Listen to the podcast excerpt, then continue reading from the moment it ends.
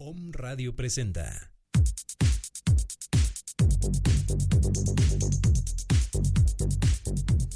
Un momento para descubrir, expresar, visualizar, experimentar, meditar y disfrutar. Bienvenidos con Carolina Mendoza.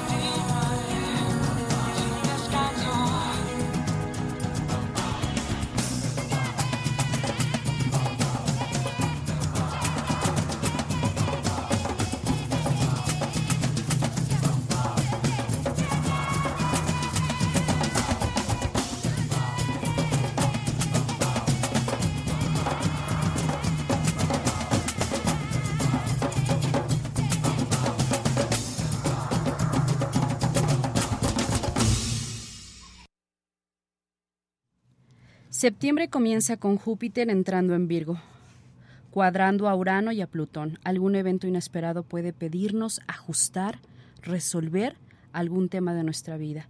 Júpiter es el gran protector, así es que en este caso todo lo que se presenta tiene una resolución, a menos que nos enredemos en la crítica y la preocupación de la mente que aquejan a nuestra parte Virgo, cuando estamos bajos de esta frecuencia.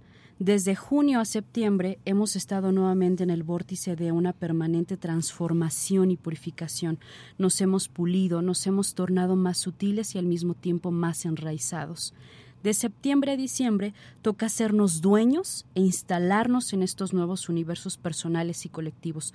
Toca aplicar la maestría obtenida. Se abre una ventana de dos meses totalmente impredecible, pero con fuertes energías entrando en el planeta, o con el planeta adentrándose en una oleada de energías que van a poner a prueba nuestra capacidad de integración. Por eso ir ligeros y bien agarrados a la tierra. En este periodo nos vamos a encontrar cambiando de actitud ante la vida de manera rápida, definitiva y sin retorno. Ideas, invenciones, soluciones, técnicas que van a aparecer como si surgidas de la nada, porque vienen del vientre, del gran vientre del inconsciente, del espacio oscuro, de los lugares no vistos ni tenidos en cuenta. También se va a amplificar tremendamente nuestra capacidad de ir más allá de los límites. Septiembre es un mes para comenzar fuertemente a atravesar la barrera de frecuencia que nos separa de la verdad sobre nosotros, como ciudadanos de la galaxia y como seres infinitos haciendo una experiencia humana. Todo el mes nos da demanda, rendición, aceptación, fluir con lo que hay, confianza y fe, también conectar con el sentimiento del asombro ante la nueva experiencia de facultades que teníamos dormidas, que es momento de despertar, la intuición, la visión interna, la audición sutil, la percepción de las energías. Queridos me escuchas, septiembre viene con toda la energía para el cambio, con toda la energía para materializar todas aquellas ideas que has tenido, que han estado ahí en tu ser y en este momento buscan materializarse, buscan encontrar el camino. Y ese camino eres tú, tú eres el canal, tú eres el conducto. Yo soy Carolina Mendoza y es un verdadero placer acompañarte en este primero de septiembre del año 2015. Hoy es un programa muy especial para mí. Hoy es un programa en el que despido y cierro un ciclo, un ciclo eh, para abrir otro. Finalizamos en este lugar eh, las transmisiones de Om Radio. Nos vamos a cambiar de dirección. Vamos a estar ahora en Citlaltepec número 4, Colonia La Paz. Boulevard Atlisco. Vamos a estar a partir de la próxima semana transmitiendo de esas nuevas instalaciones que nos han recibido. Y hoy eh, todos los programas que van a estar en esta semana, pues será nuestro último programa aquí en la 6 Oriente, número 3, Interior 4. A mí me llama mucho la atención los números que nos han seguido. Este es el Interior 4 y en el lugar en el que vamos a estar es otra vez un número 4. Eh, hoy es el último programa en la 6 Oriente, pero vamos a estar a partir del próximo lunes en la colonia La Paz.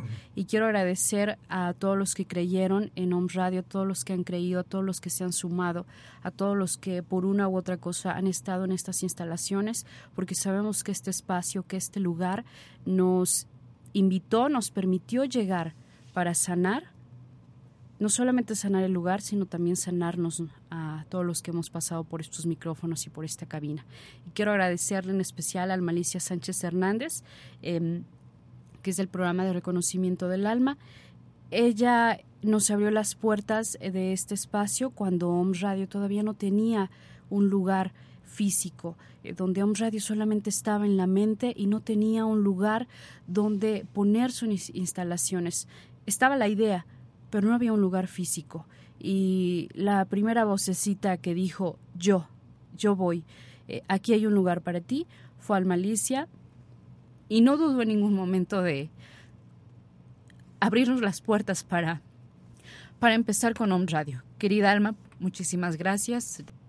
Pues ya empezar a despedirme del lugar, pero creo que el lugar ha sido muy amoroso, el lugar ha sido, eh, nos recibió eh, nunca nos puso un no, eh, porque a veces cuando tú llegas a un lugar de repente se te complica una cosa, se te complica otra cosa, no sale y el lugar fue todo lo contrario.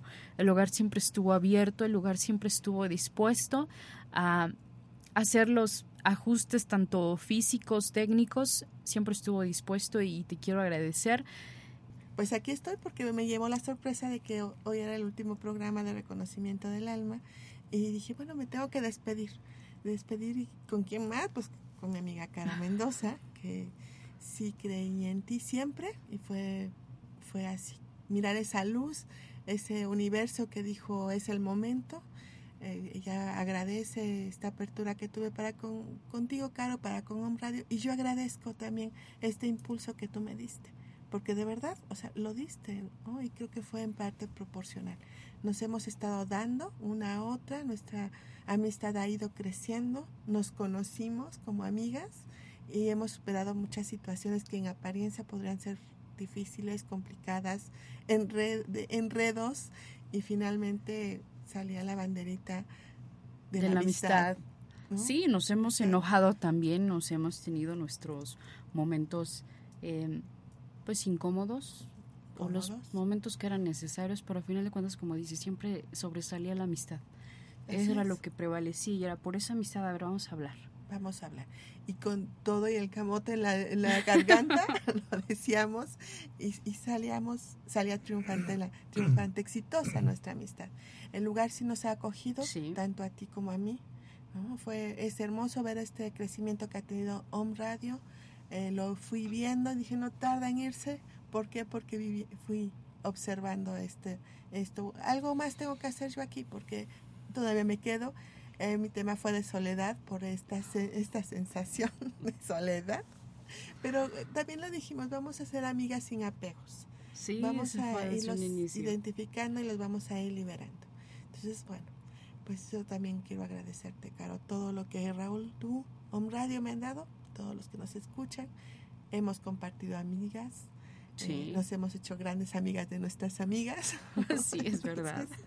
hemos intercambiado amigas. Hemos intercambiado amigas. Este, entonces, bueno, también eso es, es bien importante y, y pues no quería eh, salir, salirme de acá, de, de, esta cabina que es de Home Radio, que no es Hereda, no es Almalicia, es Home Radio. Que Home Radio hoy pues está ya diciendo bueno, en tu caso, tu último programa, ah, este, mío, hace un ratito, ¿no?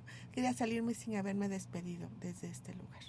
Gracias, Alma, porque yo creo que no solamente recibiste a, a un radio, sino a todos los conductores, a todos los invitados, a todos los que estuvieron en entrevista, el espacio nos ha permitido estar aquí. Nos abrió a todo, tenía una gran necesidad de este lugar y quería, quería como alimentarse de esta espiritualidad que todos de una u otra forma pues trajimos y recibimos, porque bueno, también este, los invitados son muy especiales. Así es. Y, y pues yo por medio de tu programa pues quiero pues agradecerles a todos los que nos han estado escuchando, ya di el aviso que vamos a cambiar de horario como reconocimiento del alma. Este. ¿Y también se va a cambiar de nombre o no más de horario? Por el momento la decisión es de horario. Ok.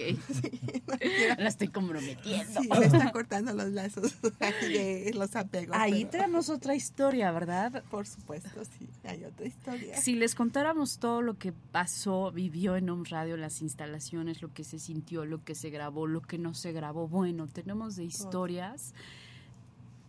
Sí se mueven las energías, sí hay energías. Es más, puede ver el video eh, búsquenos en el canal de YouTube como OMS Radio MX. Vea el video de biomagnetismo con la doctora Angie. No sé, Juan de Dios, si ya lo viste. Nuestro invitado, Juan de Dios Flores Arechiga. Hola. Un despertador de conciencias. Hola, ¿qué tal? ¿Cómo están? Gracias, Carlos, por la invitación al alma. Hola. Aquí estamos, amigos, para compartir algo con ustedes. Bueno, pues ojalá, Juan de Dios, un día puedas ver ese video lo que tenemos aquí de fondo, en las fotografías que ustedes ven, está el logo de un radio, está en una pared fija y en un video ese logo se está moviendo, o sea, hace unas ondas y la conductora que es Angie, ella no se mueve, entonces el, un amigo que es em, camarógrafo me dice, bueno, se tendría que distorsionar también la imagen de ella, pues ella no. Eh, hemos grabado, ha habido programas que se han... Cuando hablan de la muerte, esos 15, 20 minutos no se graban y continúa la grabación. Eh, me ha pasado con dos o tres programas eso. Yo dije, no, el primero dije de haber sido error mío. El segundo dije, no, algo hice. Y el tercero es como de otra vez el mismo. Eh, no puede ser, ¿no? Y así cosas muy curiosas. Que... Los ruidos, las puertas que se cierran, cuando algo no está, bueno, no sé. Sí, sí, se no han sé, pasado muchas no cosas sé. y bueno, infinidad. Pero Y bueno, pues yo me retiro, Caro, este Juan de Dios, eh, los Dios. escucharé en un momento más, este fue como la despedida y pues qué bueno, Caro, me da mucho gusto y mucho éxito. gracias, querida. Pues te vas conmigo. Me voy contigo. Ahora, ahora tú me jalas. Ahora yo la jalo. Próximamente Sereda estará en un radio. Así es. En las nuevas instalaciones allá nos verán el dúo dinámico. Continuará. Pues es- estaré pendiente del programa y Por favor, querida. No. Ojalá escuches el programa porque tiene mucho que ver con las constelaciones, yo Ya- creo que. Ya me impresionó el tema. Desde que entré ya me, me quedé así como, Como ¿no? un mapa. Como mapa. Hoy Muy vamos, bien. Un placer. Alma. querida Alma, como verán, bien, estamos transmitiendo completamente en vivo, entonces nos estamos aquí saludando y despidiendo y dándonos besos. Em, el tema de hoy es mapa y no sé si Brisa ya subió la foto del, del mapa donde va a estar un radio y me dice, ay, por eso trajiste el, el mapa.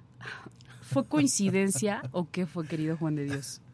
Pues mira, yo creo que de alguna manera el tocar la palabra mapa llegó de inmediato a mi mente, algo que hemos ido estudiando en algunas partes. Y el mapa, amigos, realmente son las primeras siglas de mamá y de papá. ¿Y a qué me quiero- referir con esto? Que realmente es el primer mapa que tenemos para conducirnos en esta vida terrenal. Desde el momento en que estamos en gestación, cualquier situación que suceda con mamá o con papá nos afecta, nos beneficia, incluso estando, como digo, en el proceso de gestación. Y nosotros desde bebés empezamos a observar el comportamiento de mamá por separado, el de papá por separado, o sea, de manera individual. Si están hermanos con nosotros ya antes que llegáramos nosotros, pues también observamos el comportamiento y observamos también el comportamiento como pareja de nuestro padre y nuestra madre. Esto nos indica que nosotros vamos introyectando.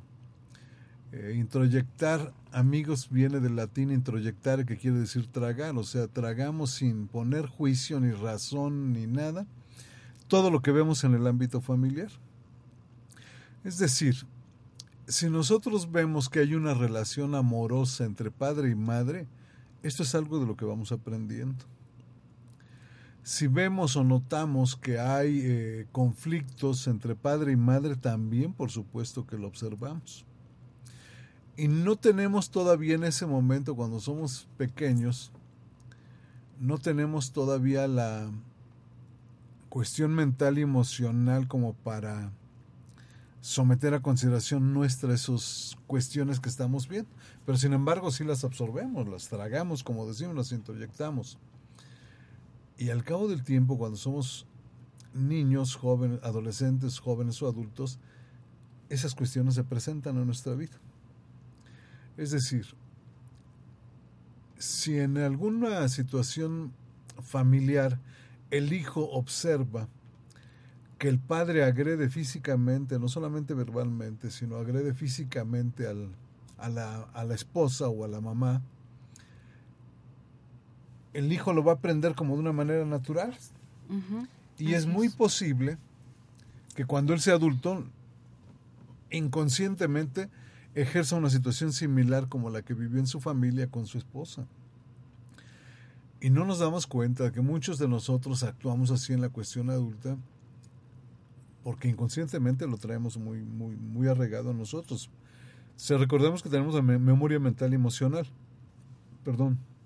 Entonces, cuando nosotros estamos ante un conflicto con nuestra pareja o con los amigos incluso o con los hermanos, hay muchas veces que de alguna manera es una cuestión aprendida, pero no somos conscientes de ello. Si nosotros en la relación familiar, en la relación de pareja de nuestros padres, notamos que hay respeto hacia la mamá, la mamá le tiene respeto al papá, pues vamos aprendiendo también uno de esos valores primordiales que se han ido perdiendo también hoy en día en la sociedad, el respeto. Si yo veo que hay agresión verbal de uno o de otro, pues también eso es algo que aprendo.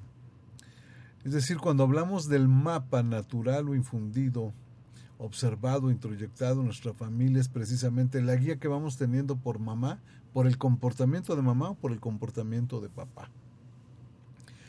Y esto nos beneficia o nos afecta dependiendo de la situación que vivamos. Si la relación de nuestro padre y madre es una relación, repito, amorosa, inevitablemente que eso lo vamos precisamente a sentir y vamos a vibrar con eso. Yo les recomendaría como pareja, amigos a los que nos escuchan, en el momento que ustedes tengan una discusión como pareja, traten de hacerlo también de manera privada. No hacerlo delante de los hijos. Porque sin querer a los hijos los metemos en una situación eh, desconcertante entre decir, bueno, ¿quién tiene la razón, mi papá o mi mamá? del mensaje que está lanzando mi papá verbalmente y el mensaje que está lanzando no verbal, así como el del mensaje verbal y no verbal de mi madre, ¿a cuál le hago caso? Tomen en cuenta amigos que en el proceso de comunicación el lenguaje no verbal dice mucho más que la propia cuestión verbal, que las palabras. Está científicamente comprobado que en nuestro proceso de comunicación el 7% apenas son las palabras, el 35% es la entonación, la modulación, el si subo o no la voz, etcétera, y el resto es lenguaje no verbal. Entonces, si discute la pareja delante de un hijo, está recibiendo más de ocho mensajes simultáneos el hijo, ¿no? Dense cuenta de la Hagan cuenta ahorita que ustedes en la radio tienen ahorita ustedes sintonizado un radio, que muchísimas gracias además por sintonizarlo, pero de repente tienen cuatro o cinco estaciones más a su alrededor. ¿A cuál le van a hacer caso? Es imposible fisiológicamente hacerle caso. Lo único que se ocasiona es un, lo único que ocasiona, perdón, es un caos mental y emocional, porque no le haces caso realmente a algo. Entonces discutan amigos en privado, no lo hagan en público para no meter a los hijos en ese problema. Se vale, amigos, que si no puedo resolver un problema ahorita contigo como pareja, se vale tomar un receso. Y es más sano decirle a tu pareja, ¿sabes qué? Nos tomamos 15 minutos o una hora y retomamos el tema antes que empezar a agredir. Sí. Porque es mentira cuando de repente le dices a tu pareja, mi vida, mi amor, sabes que yo no te quería ofender, la verdad es que no quería ofenderte, pero tú me hiciste enojar o yo reaccioné de una manera negativa. Y la verdad, amigos y amigas, les voy a decir, el que no hayas querido ofender es una mentira, porque eliges el adjetivo preciso para lastimar a tu pareja. es verdad. Si es mentira eso que diga, no, no te quería lastimar. No, claro que querías lastimar. Tan querías que elegiste el adjetivo, las palabras precisas para lastimar o agredir. Entonces eso es una situación que debemos ir corrigiendo. Si al hijo le hablas, si él ve que tú eres un hombre comprometido o una mujer comprometida, pues lógicamente le estás infundiendo el compromiso. Si tú eres una persona, un padre, una madre, que miente, aún sin hablar de que estás mintiendo, el hijo o la hija lo notan. Ejemplo, tú siempre les estás inculcando, queriendo inculcar a tus hijos que hablen siempre con la verdad. Y siempre les estás diciendo, hijo, no mientas, habla siempre con la verdad. Por muy difícil que sea la situación, habla con la verdad. Y de repente un día llegan a buscarte a tu casa y tú por flojera o porque no quieres atender a la persona le dices, hijo, dile que no estoy. Y el hijo pues dice, pues no, no está mi papá ahorita, ¿no? Fíjense nada más y pueden estar pensando ustedes, bueno, es una cosa insignificante, no, no, no, no, no, no. Es una cosa totalmente contradictoria que en la mente del hijo y en el alma, ojo con lo que les voy a decir, en el alma del hijo hay una catarsis tal que dice, pues entonces es muy fácil mentir. Si mi papá me está diciendo que yo mienta por él, él me está dando la pauta que él puede estar mintiendo por mí. Fíjense hasta dónde llega el comportamiento y lo que causa ese tipo de comportamiento en los hijos. Y así empieza a formarse una hija o un hijo mentiroso. Resulta también que en algún momento cuando los hijos son pequeños, un hijo de 5 años o una hija de 5 años, de repente llega la hija y le dice al papá o a la mamá, mamá, ¿le ayudas a ponerle el bracito a la muñeca? O el hijo o el varoncito llega y dice, papá, ¿le ayudas a ponerle la llantita al cochecito? Y el papá o la mamá, lejos de atenderlo, lo rechazan. Y, Ahorita lo atiendo, este, espérame, eh, no, no me molestes, en fin. Y si la madre está haciendo la cuestión de la cocina o quehaceres del hogar, o está en el teléfono, o el padre viendo la televisión o leyendo el periódico, los padres no se dan cuenta que inconscientemente están rechazando al hijo o a la hija.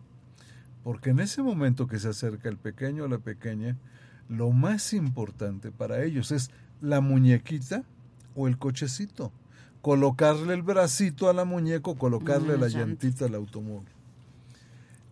Y sin embargo, el padre o la madre los rechazan y siempre le están diciendo al hijo o a la hija, ¿quién mejor que tu padre o tu madre, hija? Que ante un problema serio que tengas, ¿quién mejor que nosotros te puede acoger, te puede ayudar, te puede atender, etcétera?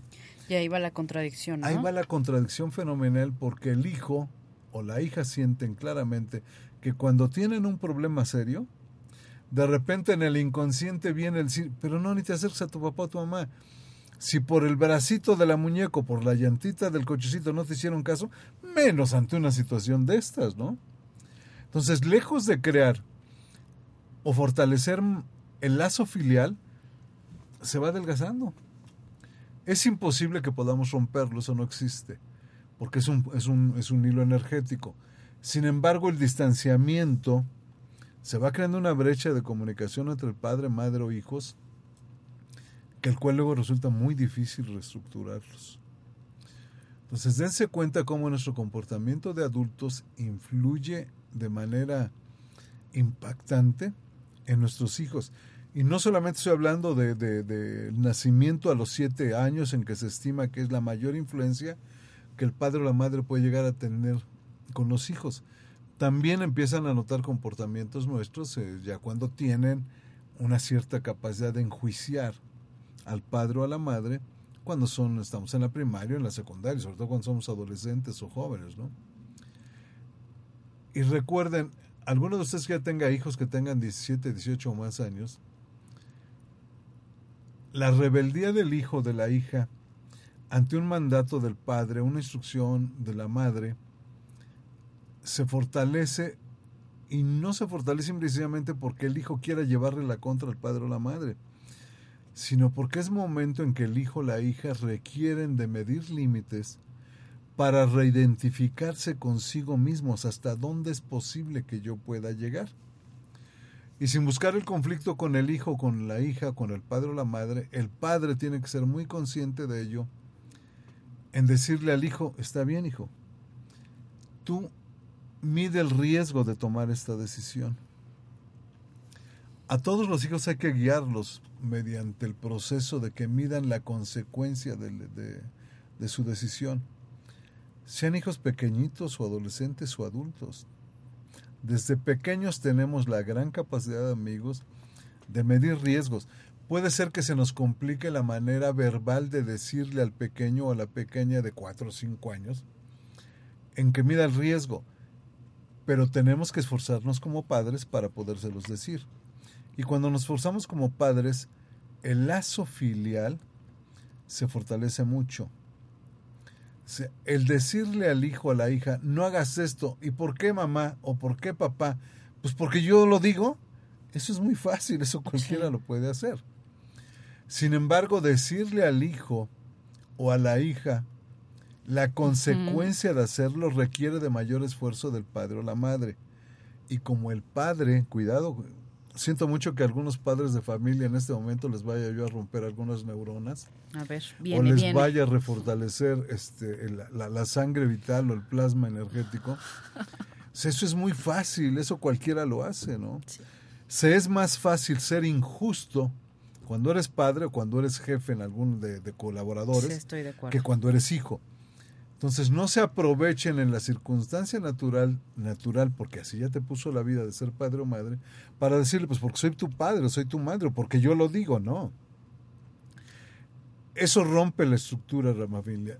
Sin embargo, si tú te esfuerzas por decirle, a ver, hijo, tú mismo date cuenta que si tiras eso, ¿qué es lo que va a pasar? Vas a trabajar doble porque vas a tener que limpiar esto, vas a tener que recoger, etcétera, y además se va a manchar el mantel, en fin.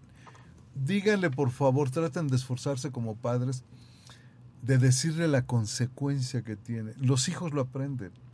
Les voy a poner un ejemplo. A uno de mis hijos, estando muy pequeño, teníamos una mesa de centro en la casa de ustedes, que habito yo. Y había adornos, como en cualquier otra casa lo existe. Y no sabíamos cómo decirle, oye, no lo No hagas porque vas a romper, etcétera. Compramos una pieza más barata y la pusimos en la orilla y yo con toda la intención la tiré, pero para que él se diera cuenta. Se cayó, se rompió, pero lo tuve que romper y pues sí, hijo, platicando, pues hijo, me distraje, la tiré, se rompió, tengo que recogerlo, hay que reponer la pieza, etc. Y el hijo, con toda la actitud no verbal, y si le aunamos la realidad de que por una distracción la tiraste, el hijo empieza a poner más atención en sus movimientos que hace. Y no lo vayan, digo, tienen todo el derecho de la duda, no lo vayan a creer, nunca rompieron algo. Porque vieron esta actitud de lo que sucede. Dense cuenta, se los comento y se los comparto para que se den cuenta de que los hijos son muy inteligentes. Nunca vayan a cometer el error, por favor, amigos, de menospreciar la inteligencia mental, emocional, espiritual que tienen los hijos. Son muy inteligentes. Y todo como esponjitas, ¿no? Todos están absorbiendo. Tú piensas que no se fija, que está jugando con su pelota, su muñeca, y no te está prestando atención a la conversación en la cocina, al teléfono, en el celular. Los niños están bien atentos, absorbiendo, absorbiendo. Y, y como dices, ¿no? Ahí están tomando su información, su educación. Sí, ese es el mapa de lo que les digo. Ese es el mapa. La guía del comportamiento padre o madre. ya pasamos por la infancia y como sea, digo, pues yo creo que la mayoría venimos de papás que a lo mejor no sabían cómo. Dices, ahora ya hay cursos, hay talleres, ya hay pláticas, ya, te compartes esta información. Pero antes, bueno, al menos a mí no me tocó todavía con mi mamá y, y nos educaron como bien pudieron. Sí, claro, y con la mejor intención. No, o sea, sobre todo con la mejor intención. Pero ahora ya estás en esta vida, en esta vida laboral, en esta vida profesionista. ¿Cómo interfiere ese mapa? Porque ese mapa sigue ahí. El mapa sigue ahí, o sea, Y- y haz de cuenta que son las dos primeras veredas por las que tú vas a caminar. ¿Cuál es la, la, la- de que me inculcó mi papá de hablar con la verdad, de ser respetuoso, de tratar con cariño, con atención, con respeto a la mujer? O la vereda en la que pues no le tengo respeto a la mujer y sea quien sea, y ha sido mi hermana o mi novia o la quien sea, son, son veredas que ya tienes trazados. Así como la vereda de la madre, de ser la madre atenta, eh, cariñosa, eh, la que cocina, la que te, te- te- te sirve tus alimentos calientes, etcétera. O sea, son veredas por las cuales caminas. Miren, de la madre generalmente aprendemos la cuestión emocional. Y si la No. mamá no expresa emociones al hijo, no le dice te quiero, no lo abraza, no nada, como es, el hijo. es drástico no sentirlo de la madre. Y no quiero decir la madre es, el- es el aspecto emocional y el nombre es el aspecto de la razón. Sin embargo, la madre, por supuesto, también tiene una razón, Una historia. manera de utilizar su razón, y el padre tiene manera de utilizar su cuestión emocional. Pero si una madre no te dice a ti como hijo, como hija, te quiero, te amo, y te lo demuestra, hay un vacío enorme para que tú aprendas a ser expresiva o expresivo del amor. El padre, en la ausencia que generalmente es la fuente de, de proveeduría, que normalmente El no está en casa, que hoy en día los dos prácticamente ya no están, es más difícil que lo veas. Entonces imagínate la brecha emocional y mental que se crea en- entre un, pues yo sí quisiera abrazarte a tu hermano, a tu hermana, a tu pareja, a quien quieras. Pero hay algo muy interno en tu, en tu- en tu memoria mental, emocional, muy arraigado, que es, pero es que yo no sé hacerlo. No lo aprendí. Nunca lo viví, mi papá nunca me abrazó, mi mamá nunca me abrazó. Pues no lo sabes hacer. Y es un obstáculo emocional muy difícil de romper. ¿Cómo nos afecta esto? Ya, ahorita como adultos, el no haber recibido esa parte afectiva de los padres. Que si no eres consciente así vas a criar a tus hijos. En cuestión de los hijos. Y en la cuestión, Cuestión- de la pareja, también puedes ser muy fría con tu pareja o muy frío con tu pareja. Cuestión laboral. Pues vas a pasar por encima de tus colaboradores, no vas a respetar su dignidad, pero para nada, ¿no? Con la sociedad, pues lo mismo. Lo mismo. Que no vas a cuidar tu sociedad, eres, vas a ser de las personas que puede tirar basura donde se le ocurra. Querido Juan de Dios, pues entonces yo creo que en la sociedad estamos muy carentes, ¿no? De Por supuesto que sí. ese afecto. Dices, a lo mejor ya no está papá y mamá con nosotros físicamente, ya se fue. ¿Cómo puedo recuperarme? ¿Cómo puedo recuperar ese amor? Ya se fueron. Ya no los voy a hacer cambiar a mi papá y a mi mamá que me abracen, me amen y me den el amor que no me dieron cuando era un infante. Regreso a esta pregunta ahorita después de lo que te voy a decir, que dices que la sociedad en general está así. Sí, Caro.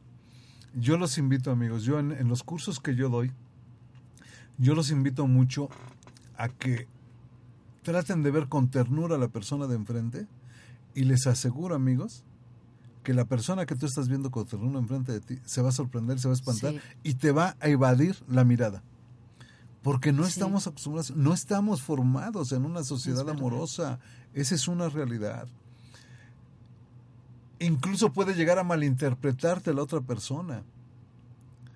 Traten de recuperarlo. Regreso a la pregunta que me decías, ¿qué podemos hacer, Juan de Dios? Yo les sugiero, cualquier emoción que sientan, llévenlo a la razón. Es decir, es la única manera en que podemos empezar a ser conscientes. La persona que siente alguna emoción, sea por un estímulo interno o externo, y que no lo lleva a la razón, se vuelve reactivo. La persona que siente cualquier emoción, estímulo interno o externo, y lo lleva a la razón y se pregunta, ¿por qué estoy sintiendo lo que estoy sintiendo? Se vuelve proactivo. ¿A qué me refiero? Con que empiezas a analizar, a ver, me siento enojado. Me enojó lo que me dijo la persona, la pareja, el papá, el compañero, el amigo. ¿Me enojó lo que me dijo? Porque es verdad. ¿Me enojó la manera en que me lo dijo? ¿O si él no me lo hubiera dicho, me lo hubiera dicho otra persona, ¿me hubiera enojado? No. Entonces lo que te enoja es la persona que te lo dijo. Me enojó el momento, el lugar, el que me exhibió, que me- la manera en que me lo dijo. Pero cuando no eres consciente de ello, de repente andas con el enfado todo el día Sí. por no hacerle caso. Gran parte de la inteligencia emocional se refiere a eso, a hacerle caso a las emociones, no a reprimir las emociones. Cuando tú le haces caso a la emoción y la llevas a la razón, la mantienes en control, porque te empiezas a dar cuenta de qué es lo que me está emocionando, qué me está contrariando, qué me tiene tan feliz.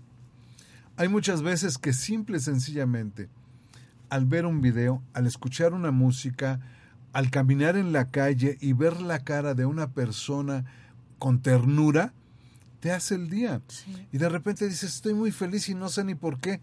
Pues precisamente porque no le haces caso a la emoción. Llévala a la razón. Yo hablo mucho en, los, en las charlas que doy de tratar de alinear la emoción con la razón. Y cuando tú alineas esas dos cosas maravillosas, tu acción normalmente es favorable tanto para ti como para el entorno. Pero cuando no la llevas a la razón es reactivo y la acción que vas a tomar es desfavorable para ti y para los demás. Por eso hay tanta agresión en la sociedad. Y fíjate, eh, eh, Juan de Dios, esto que comentas, ¿no? De hacerle conectar la razón con la emoción, me va a dar una respuesta. Ahí les va un, un tip, si les sirve. Cada vez que algo me enoja o me pone feliz, me gusta estarle rastreando el caminito de quién me enseñó esto del enojo. O sea, me gusta irme como al fondo de, ¿realmente me estás enojando tú? tú fulanita o tu situación, ¿de veras me estás enojando tú, tú, tú? y me voy y resulta que no, era algo de ahí atrás que no estuvo resuelto y de ese atrás hay otro más atrás y resulta que terminó con mi mamá o con mi papá, que fueron los que me enseñaron el enojo, la alegría, la gratitud y regresamos a nuestro mapa. Fíjate nada más. Regreso Pero ahí. qué bueno que lo haces porque incluso regresar, hacia- irte hacia atrás hacia esa vereda, te va a ayudar a sanar las relaciones, incluso no estando vivos los padres, ¿eh? nos ayuda mucho a sanar ese tipo de situaciones. Porque me doy cuenta de hasta dónde lo traigo, Sí, de dónde lo aprendí, e incluso en ese momento conscientemente puedo ejercer el proceso del perdón. Ahí aplico el oponopono Mm, que te, lleva al perdón y magnífico. pido perdón y le agradezco que me mostraron esta situación, ¿no? A mí me ha encantado últimamente trabajar con el oponopono e irme a la raíz. Y la raíz siempre me lleva al mapa. te lleva al mapa. mapa inevitablemente. Digo, y mira, mi padre todavía vive y yo he reconocido que a mí me crió en algún momento dado con, con las tundas, como decimos. ¿no? Ah, me también. Pero- y le he dicho a mi padre correctamente, le dije, mira papá, si no me hubieras dado esas tundas, pues digo, yo, yo tenía mucha facilidad de haberme desbalagado hace mucho tiempo, ¿no? Y afortunadamente tuvo muy a su estilo el, el hacerlo. Y siempre he pensado que fue con el mejor propósito, como iniciamos la charla, de eh, ante su manera, su desconocimiento, pues era la mejor manera de formar o de crear y, de, de- de- y dentro de lo posible, pues hacerte una persona de bien. Y sin embargo, cuando hay mucho enojo, de repente sucede incluso en la relación de pareja y se volca cuando ya tienes hijos. Hay algo que me enoja ahorita en este momento de ti. No sé discutirlo porque además no se sabe discutir. También. Y entonces, lejos de atender el punto, a ver, Caro, tú y yo nos acabamos de enfadar por esta situación, atendamos esto. A mí no me parece, porque me siento lastimado, agredido, etcétera, etcétera, y tú me podrás decir tus pormenores y discutir. Se vale discutir, amigos, lo que sea, lo que no se vale es perder el control, que generalmente es al revés. Perdemos Primero pierdo el control y luego trato de discutir. Entonces, ahorita yo me enojo por una situación que tenemos en este momento. No sé cómo a discutir, no he aprendido a discutirlo, a ser consciente de la discusión, a manejar mis emociones de manera este, inteligente y lo que hago es agredirte o lastimarte. Y si tú también no sabes discutir, no sabes controlar tus emociones o manejarlas de manera inteligente, me agredes. Y de repente ya nos estamos viendo en con... Ah, no. Y acuérdate que hace ocho días, cuando estábamos en la casa de tu mamá, me atendiste así, me dijiste esto y te pedí que me sirvieras un vaso con agua y no me lo Y serviste. hace cinco años, ¿eh? Porque ni crees Y que se me olvida. Y ahí viene Sí. precisamente hacia el pasado. No, no, y acuérdate que estabas hasta con la camisita esa que te gustaba tanto, etcétera, etcétera. Ay, no, de veras. No se vale, amigos. Si, si no sabes discutir el punto en el momento preciso, más vale que no saques cuestiones del pasado. Porque tanto vas a lastimar a la persona como la otra te va a lastimar, porque es un mecanismo natural de defensa del ego. Entonces empieza la agresión y al rato es una escalada de discusiones que nadie puede aguantar. Y empiezas a levantar la voz y ya levantó la voz la, otra persona y, y hay gente que empieza a agredir o aventar cosas, ¿no? Entonces, amigos, discutan el punto que tienes que discutir en el momento preciso, incluso hasta como ejemplo para con los hijos, los hijos van a aprender a discutirlo. Y si quieres discutir alguna cosa del pasado que no supiste atender, siéntate correctamente con tu pareja y dile, oye, me gustaría que tocáramos este punto. Sabes que a mí no me pareció esto, yo te pediría que no vuelva a pasar. Eh, No lo supe decir en ese momento. Y además, amigos, no sucede nada con decir no sé. ¿Quién de nosotros se la sabe de todas, todas? No hay quien lo sepa. El reconocer, no supe decírtelo, no sé cómo hacerlo, me permite reconocer, no sé. Es el primer paso para así saber. Y eso enriquece porque de alguna manera tu pareja te puede decir, pues mira, yo la verdad ni cuenta me di. Trataré de no hacerlo, etcétera. Se dan cuenta cómo cuando discutes sin perder el control, generalmente buscas soluciones, aportas soluciones, no creas más problemas, ¿no? Así es, querido Juan de Dios, ya casi se nos termina el- la hora.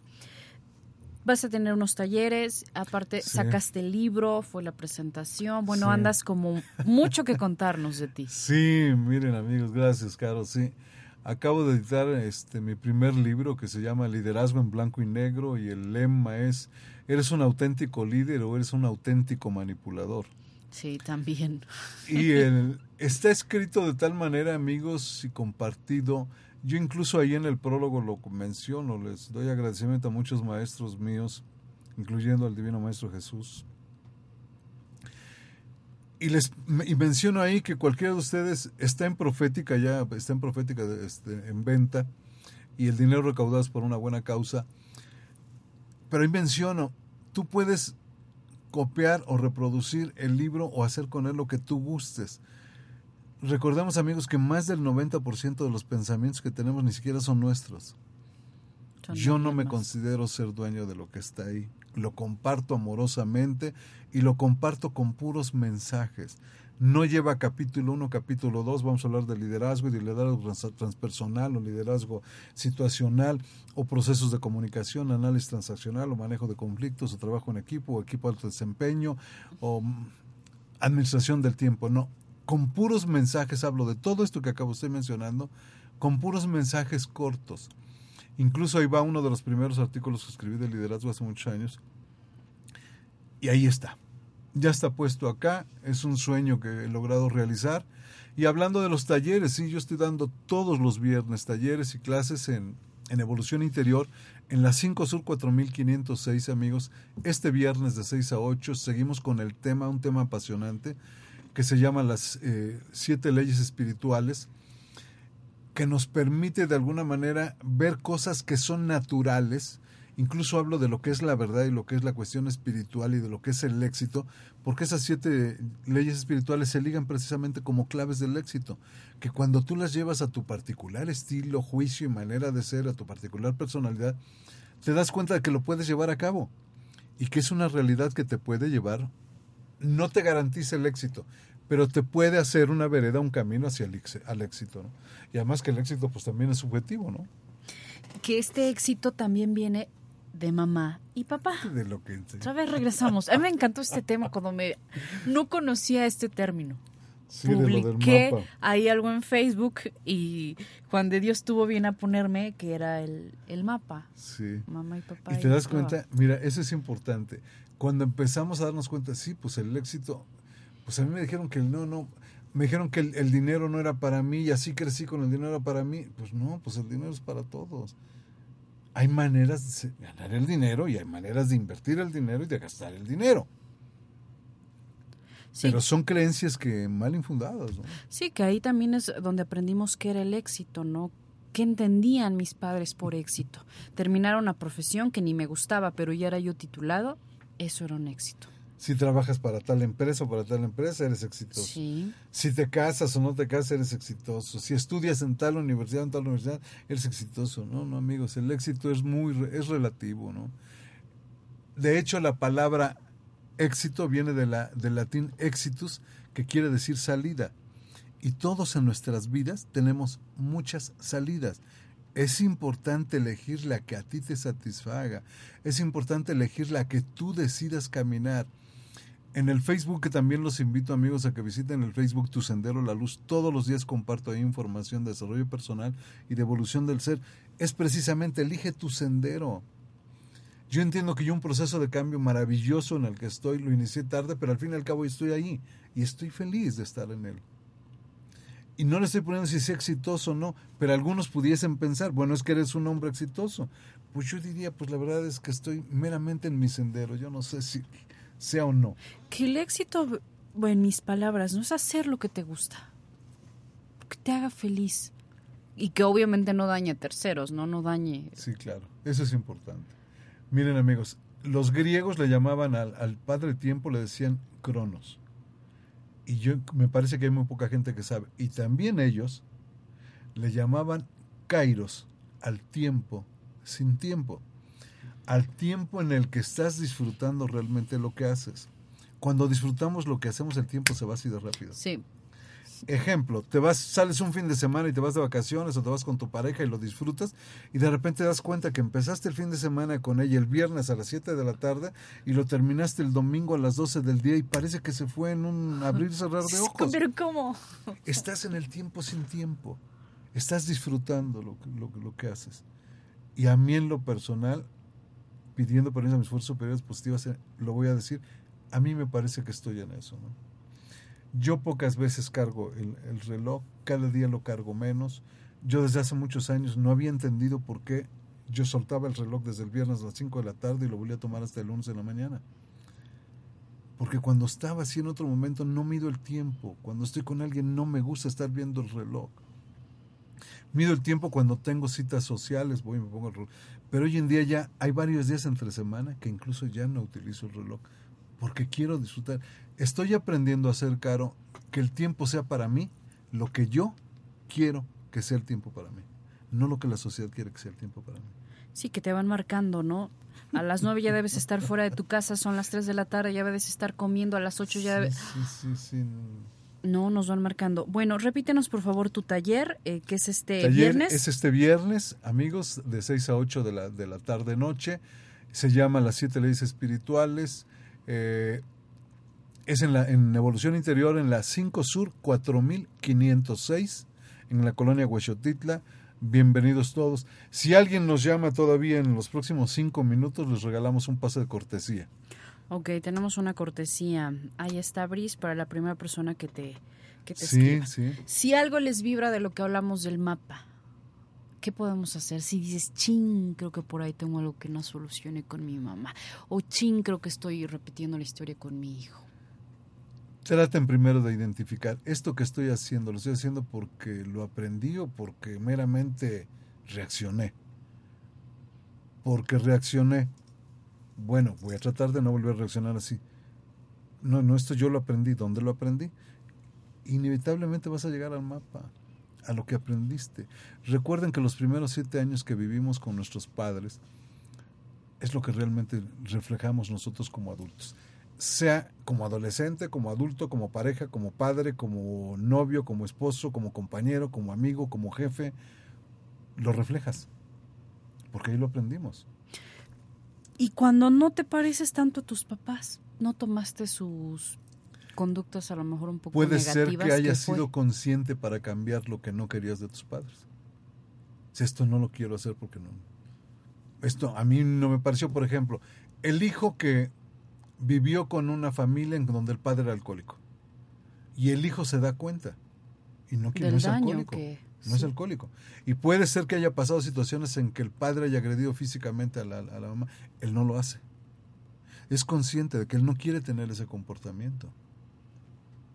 Eso es importante notar. Si yo vi que así era en mi casa, yo no lo quiero hacer. Yo vi que mi madre trataba mal a mi papá, pero la mujer también dice, no, yo no lo quiero hacer con mi, mi esposo. Cuestione todo lo que le dijimos, experimentelo. Es, es importante experimentar, muy importante experimentar, amigos. Es la única manera en que podemos seguir creciendo y aprendiendo de nosotros mismos o del entorno. Experimentar. Pues ya nos vamos, querido Juan de Dios. Hoy es el último programa en estas instalaciones y... eh, Pero que no es el último que tengamos. No, no, no, no es el último y muy bendecida de tu presencia desde Gracias. que te conocí. Bueno, ahí vibrábamos. Todos los que vienen, mira, fíjate que todos los que llegan a OM llegan para algo. Gracias. algo. Gracias por la invitación.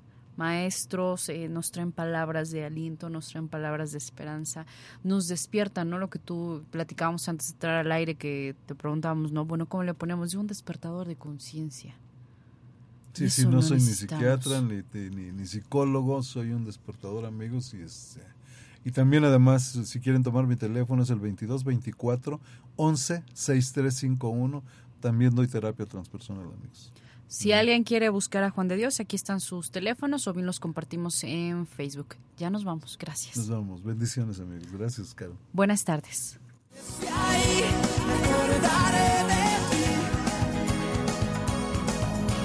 Escucharás